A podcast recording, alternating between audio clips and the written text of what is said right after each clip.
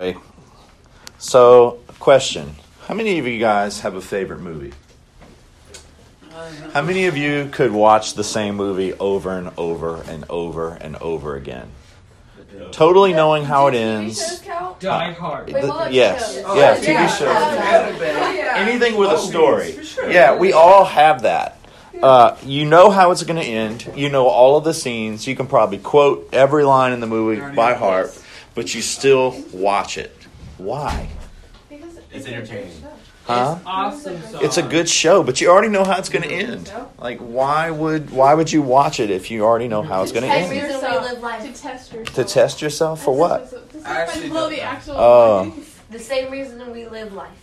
To see how boring my day usually is. I mean, We all know Elaborate. we're going to die, and then we're going to how live many times can I watch heaven. this whole So, show in one day? but we good. We live life anyway. Oh, ten Okay. Okay, That's well, fair enough. Well, So even in the most in the middle of the most intense scenes in the movie, you still find yourself getting nervous and still rooting for your favorite character to come out all right in the middle of the movie, even though you know that they're going to be fine. I was just thinking Like somehow you think it's going, maybe it's going to end differently the fiftieth time that you watch it.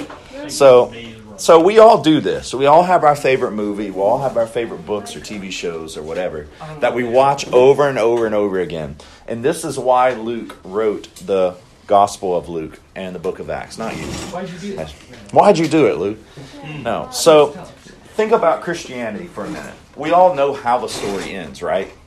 Does Jesus win or Satan wins? Jesus. Jesus wins, right? And so, why would he feel the need to write out this big long narrative uh, to give like this scene by scene and play by play of everything? Why would he do that? Well, he gives the reason why he did that at the beginning of the Gospel of Luke. He says that you may know the certainty of those things in which he was instructed. So that's what he said. So Luke, at the beginning of his Gospel, addressed a Roman dignitary whose name was what was his name? Chad. What? Chad. No. Goodness. No, what was his name? Who was Luke writing to? Doesn't it start with a T? Yeah. It's a weird, complicated name that I. It's don't that weird or complicated. You know you know you know both syllables you even know what both of the syllables mean in Greek. Theophilus. Oh, yeah. Theophilus. So with your superb Greek knowledge, what do you think Theophilus means? God. Yeah. God, Brother. Phyllis. brother? Like No, flipsis? no. Affliction? No, it's not that. affliction. No. Uh, Theophilus. Blind man? Phyllis. No, that's. Uh, wait. Oh. Maybe I don't know that word. Yeah, probably not. no. It's on the tip of my tongue. Actually, it's not. No, no, no. It means uh, it's a another word for love. Oh, I. Agape is a word for love. Oh, yeah, that's the brotherly Phila- love. Yeah, that's I've right. learned about it. So Theophilus, what do you think Philo- Theophilus? Theophilus means? Uh, God. God of brotherly love. I'm just kidding. Hmm? God of love. God's love. Sort of. It really kind of means friend of God, a friendly love, brotherly love of God. So it really means friend of God, friend of God. And so, and uh, Greek, uh, Luke also wrote a Greek word that means instructed, and it's the word uh, katekeo. Yeah, we haven't learned Katekeo. Can y'all kind of guess what that means? Against. that. To be instructed. Katekeo. Well, yes, but what, what word do we get from katekeo? Kata with or against. Catechize. According. Catechize. Oh. If you've been catechized, you have been what? You've been instructed in doctrine. Yes. And so that's what Luke was trying to do. He wanted to inform Theophilus of the story of Jesus Christ. And so Theophilus, up to this point, had been catechized and brought into the Christian community, and he understood the basic message of the gospel. But Luke's purpose was that he be fully instructed in the Lord by knowing in detail a narrative of those things which have been fulfilled among us. So, under the inspiration of the Holy Spirit, Luke put together this orderly account of Jesus' life and the life of the apostles from eyewitnesses. He went around and interrogated eyewitnesses to these things. Now, a question arises Did Luke really write these books? Is there a specific verse in Luke or Acts that tells us that Luke wrote the books? No, there isn't. So, how do we know that Luke wrote it? Well, Luke, even from tradition, he's been considered to be the author for a very long time. And it's a solid view uh, because early witnesses to Luke's writing the book includes Irenaeus. He said that Luke wrote the book.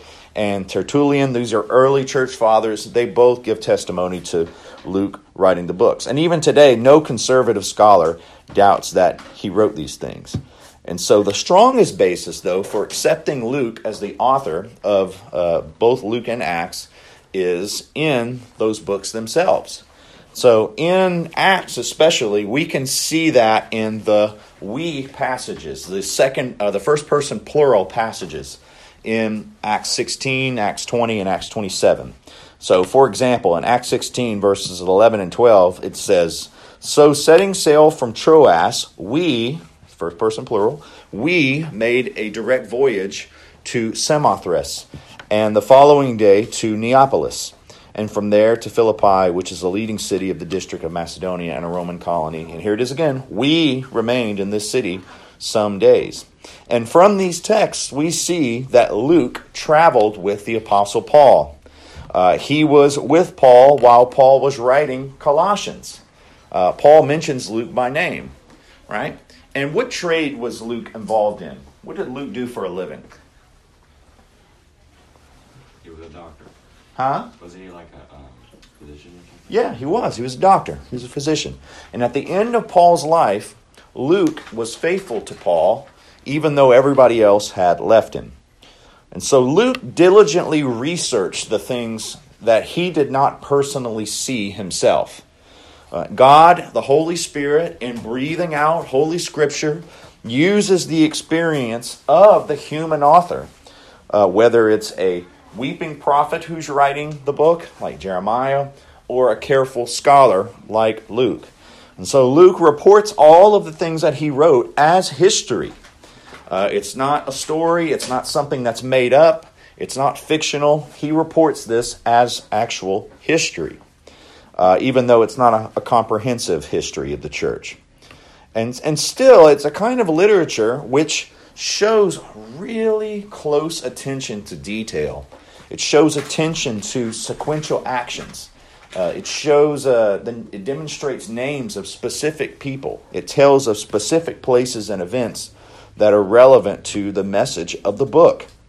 And together, both Luke and Acts provide for knowing the certainty of the faith by explaining from the beginning the birth, the temptation, the baptism, the early ministry, the death, the resurrection, and the ascension of Jesus Christ. And the continuation of this in Acts further explains how this risen and ascended Christ continued to act in the person of the Holy Spirit. And it shows how the church spread the gospel from Jerusalem throughout the then known world of the Roman Empire. And so there are good reasons to believe that Luke must have finished writing Acts around AD 62. Uh, first, the destruction of Jerusalem in AD 70, which would have been a huge event in relation to Luke and Acts, is mentioned not as something that actually happened, but it was mentioned as a prophecy. Now, if something's mentioned as a prophecy in a book, when do you think that thing is, is was happening? Did it already happen, or was it going to happen in the future? It's going to happen in the future. So, just based on that, that Luke mentions the destruction of Jerusalem only as a prophecy tells us that at least Luke and Acts would have been written before AD 70 because the destruction of Jerusalem wouldn't have, wouldn't have happened yet. And so, with all of these strong themes of Jewish persecution of Christians, and especially of Paul, uh, it is unthinkable to think that Luke completed Luke and Acts after the destruction of Jerusalem and the temple, but he didn't mention it. That would make no sense. Um, thinking along these lines has led many scholars to believe that all of the New Testament books were complete before AD 70, since there is no uh, there's no reference to the destruction of the temple in the past tense, right? To mention something like uh, all of your themes of your book mention the destruction of Jerusalem and have that theme uh, writing about uh, those themes, but not writing about the actual event, uh, is like how your book says. It's like uh, writing about Islamic terrorism in America and not mentioning 9 11. It makes zero sense, right? So we have to come to the conclusion that Luke, along with all of the other New Testament books, were written before AD 70. A second defense of this is the book of Acts ends with Paul in Rome under house arrest. And tradition says that Paul was martyred under the Emperor Nero in AD 65. And it would be hard to imagine why Luke wouldn't have written about Paul's death as a martyr if that took place before the completion of the book of Acts. So we can say that Luke was Luke and Acts were written even before AD 65. And uh, in addition to that, the date of Luke is important for an early dating of other books in the New Testament. And many scholars believe that Luke and, uh, used the Gospel of Mark as a source for his uh, writing of the Gospel. And this puts the writing of Mark before AD 62. And so most of the other New Testament texts, like the, the Pauline epistles, they fit within the travels of Paul as Luke narrated it. So that's how they've zeroed in on this date of AD 62 of when Acts was finished. And so Luke gives us stories, right? We read stories, we watch stories, we love stories, and Paul and uh, not Paul, Luke gives us stories in both the Gospel of Luke and in the book of Acts. You know, think about it. What would life be without stories? It'd be pretty boring, right? And, and we need, with our favorite stories, we want to hear every part of the story, uh, even though we've heard them before. We love every part of the story, even though we know how it's going to end. Uh, the tension and resolution of stories is built into all of life as we know it. And while this can be seen all through life, it can be most easily seen, this love of story, when you read uh, a favorite story to a young child. How many of you ever read a, like a little children's story to a child? Maybe brother or sister, cousin, someone who's little, right? We as older, you as older kids, myself as an adult, we often read a book and then we, when we're done with it, it goes back on the bookshelf and I don't read it again or even look at it for a very long time. It's done. That's not the same thing for a two year old, though, right? Just as you finish the, uh, the Hungry Caterpillar or the Cat in the Hat, uh, what does the two year old often say? Again, again. Read it again. That's right. Read it again. You want to read something new, but the child wants to hear that same old story over and over again.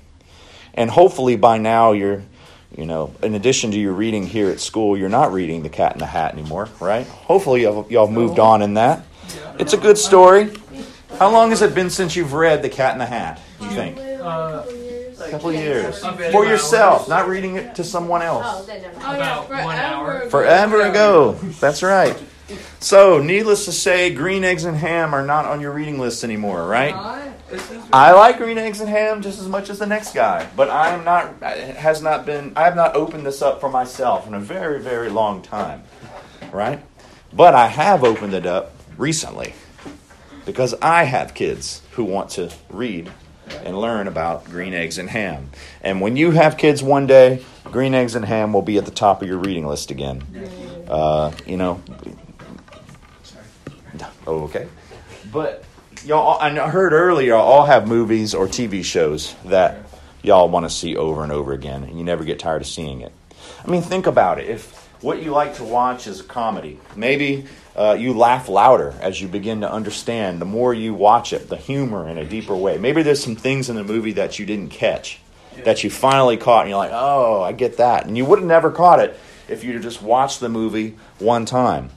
And you know, if the story is really good, and if you have a bunch of friends that also like this movie, y'all might even quote the movie to each other, right? In various lines and sequences, right?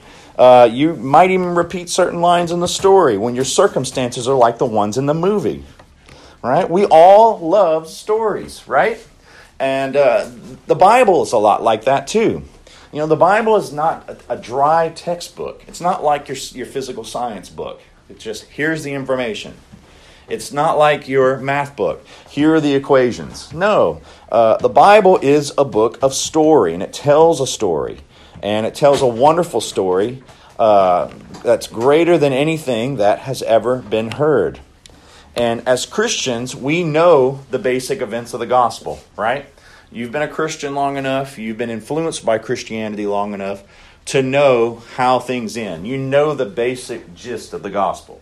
Jesus died for us.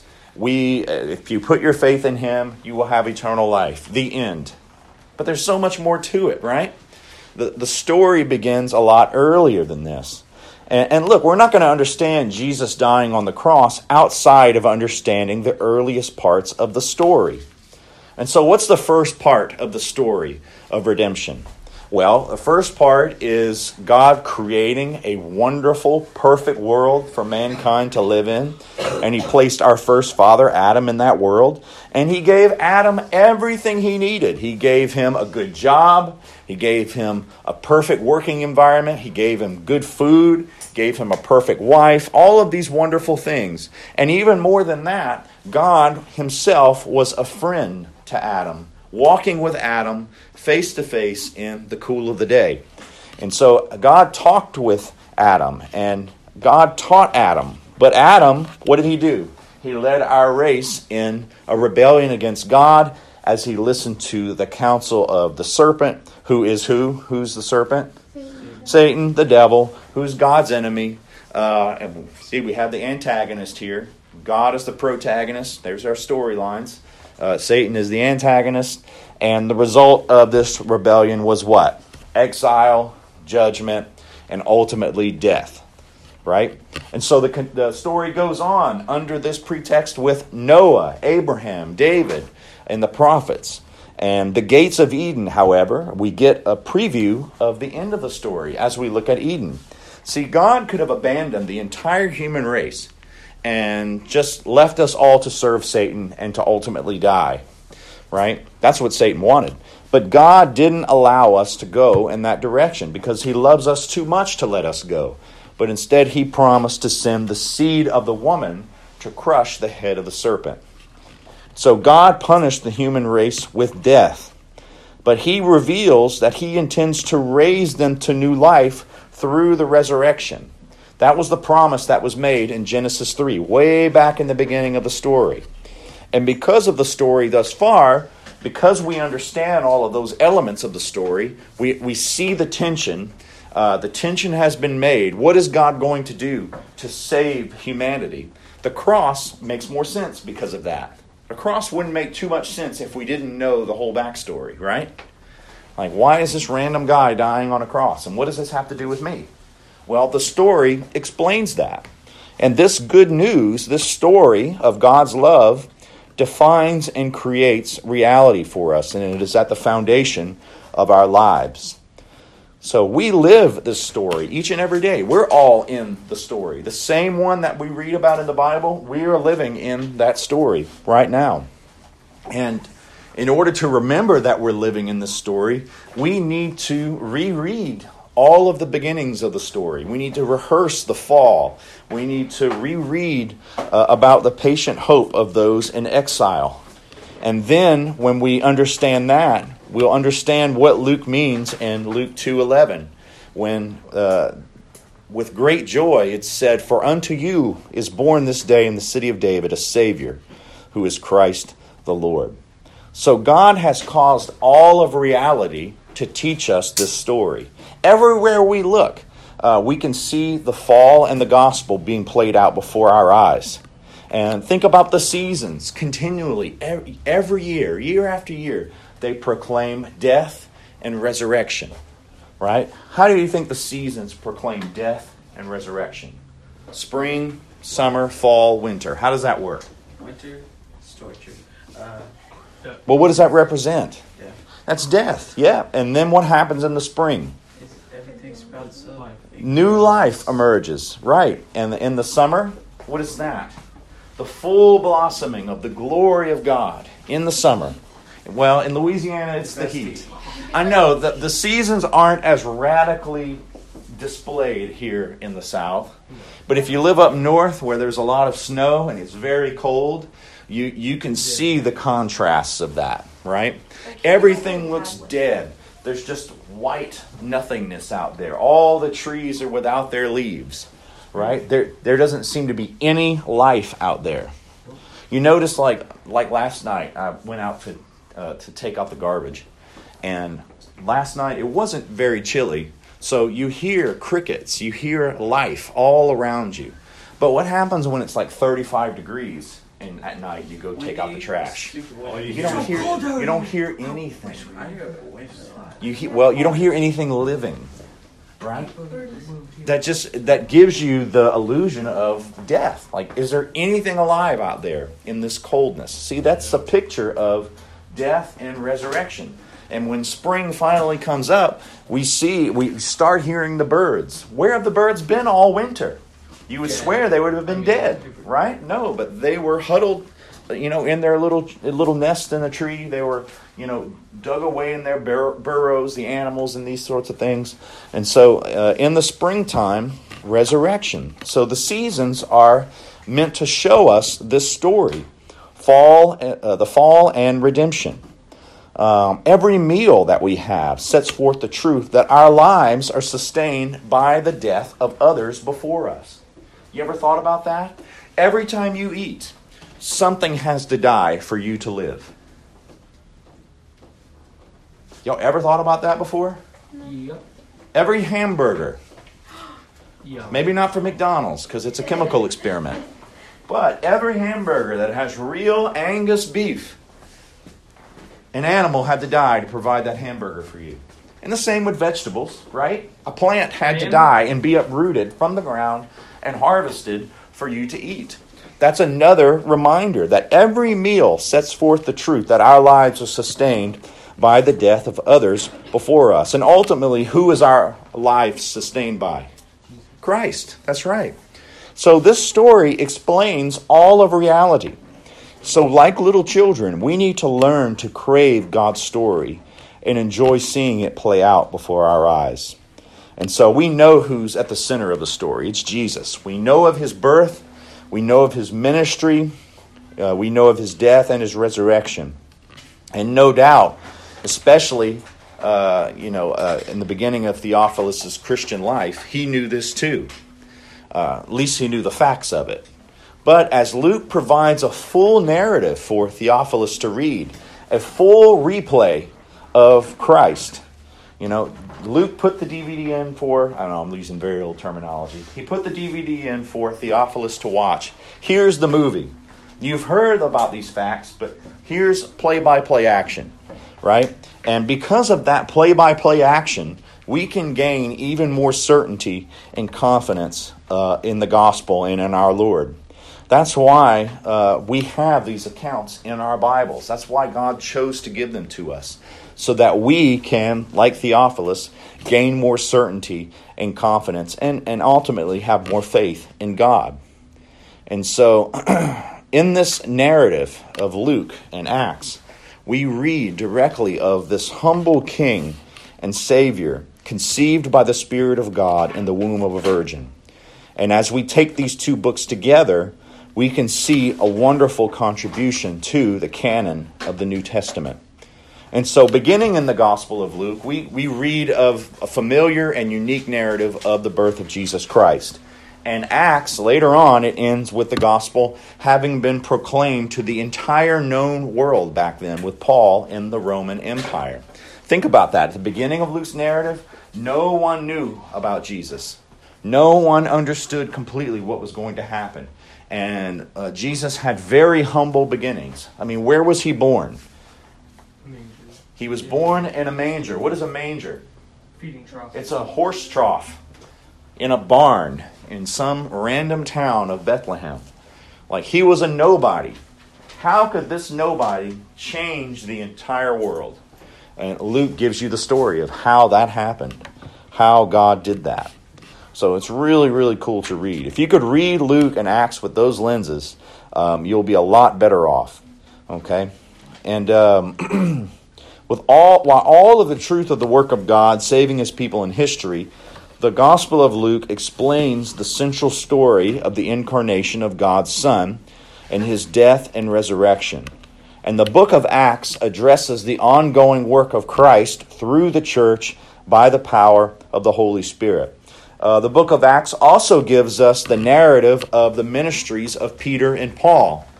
And Acts proclaims the spread of the gospel from Jerusalem to Judea all the way to the end of the earth. And it, all of it began by the Spirit's empowering of the apostles at Pentecost.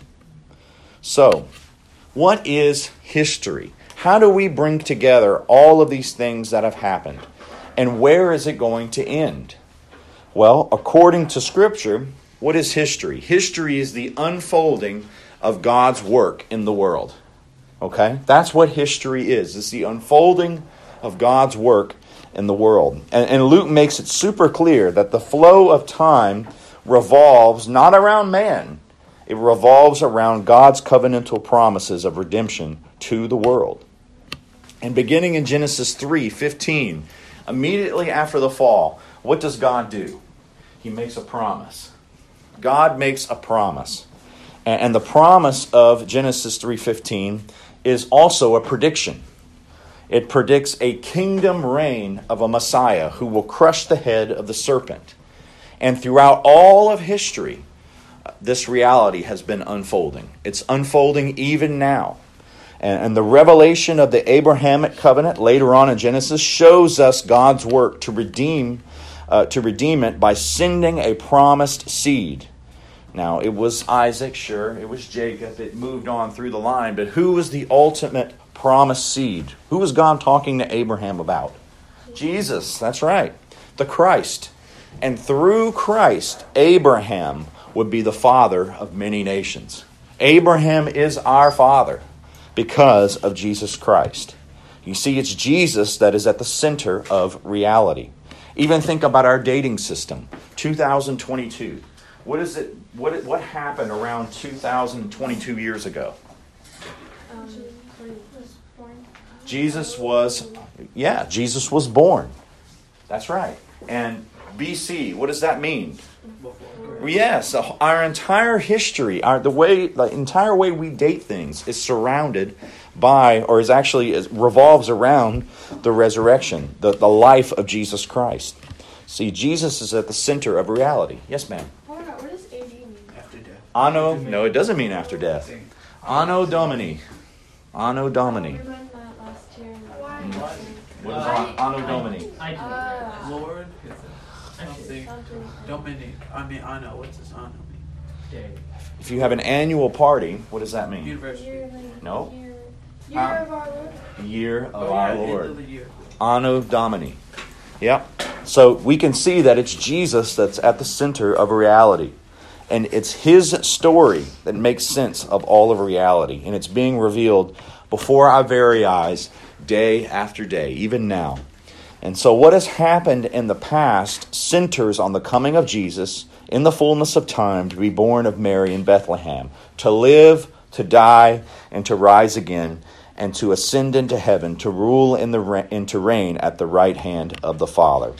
And from that time forward, that means from that time forward till now, we're still in that time, Jesus will empower his people to be witnesses to him in Jerusalem and in all Judea and Samaria to the ends of the earth, to Lafayette, to Opelousas, to Duson, to Youngsville, to all of these places. The story is continuing. Okay? That's very important. And you are a part of this story. All right. Finally, Luke's worldview. In Luke's worldview, God redeems the lowly and humble in heart. He doesn't redeem the proud and uh, the those who are lofty, those who are well known. And, and Luke is the writer who writes down for us the parable of the Good Samaritan. Now, was the was the Good Samaritan a somebody or a nobody? He was a nobody in the eyes of the world. And Luke made a point to write his story down. And his concern is very clear for the poor and the outcast, the sinners, the Samaritans, the Gentiles, and for women. Luke pays the, probably the most attention to uh, the women in the narrative and life of Jesus than all of the other writers. And he makes it very clear that restoration and salvation come to the humble, it doesn't come to the proud.